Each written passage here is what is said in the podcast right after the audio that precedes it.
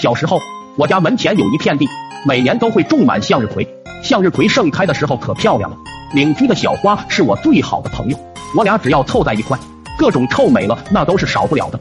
那天小花不知道从哪里听来的鬼点子，说是用向日葵里面软软的海绵体和花瓣一起捣碎就可以美容。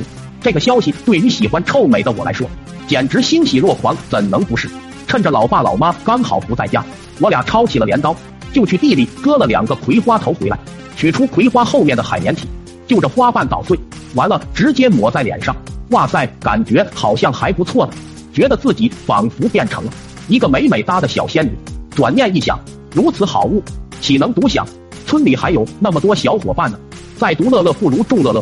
这种高尚精神的鼓舞下，我们两个小屁孩一口气砍了小半地的向日葵，留下了一些向日葵杆子在风中凌乱。全部捣碎之后，发现一般的瓶子还真装不下，我就把老妈厨房案板上装猪油的花盆子拿了出来，里面的半盆猪油我一股脑的全部倒给了我家来福，洗洗干净，把我们的美容液装进去，就拿去给小伙伴们分享。那一个下午是我最开心的时光。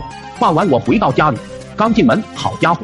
老妈就双手举着扁担向我奔来，顿感大事不妙，转头拔腿飞奔。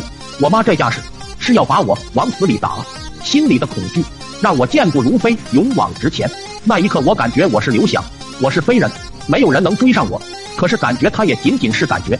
我妈从背后使了一招扁担勾腿术，我一下摔倒，四颗门牙差点和我说拜拜。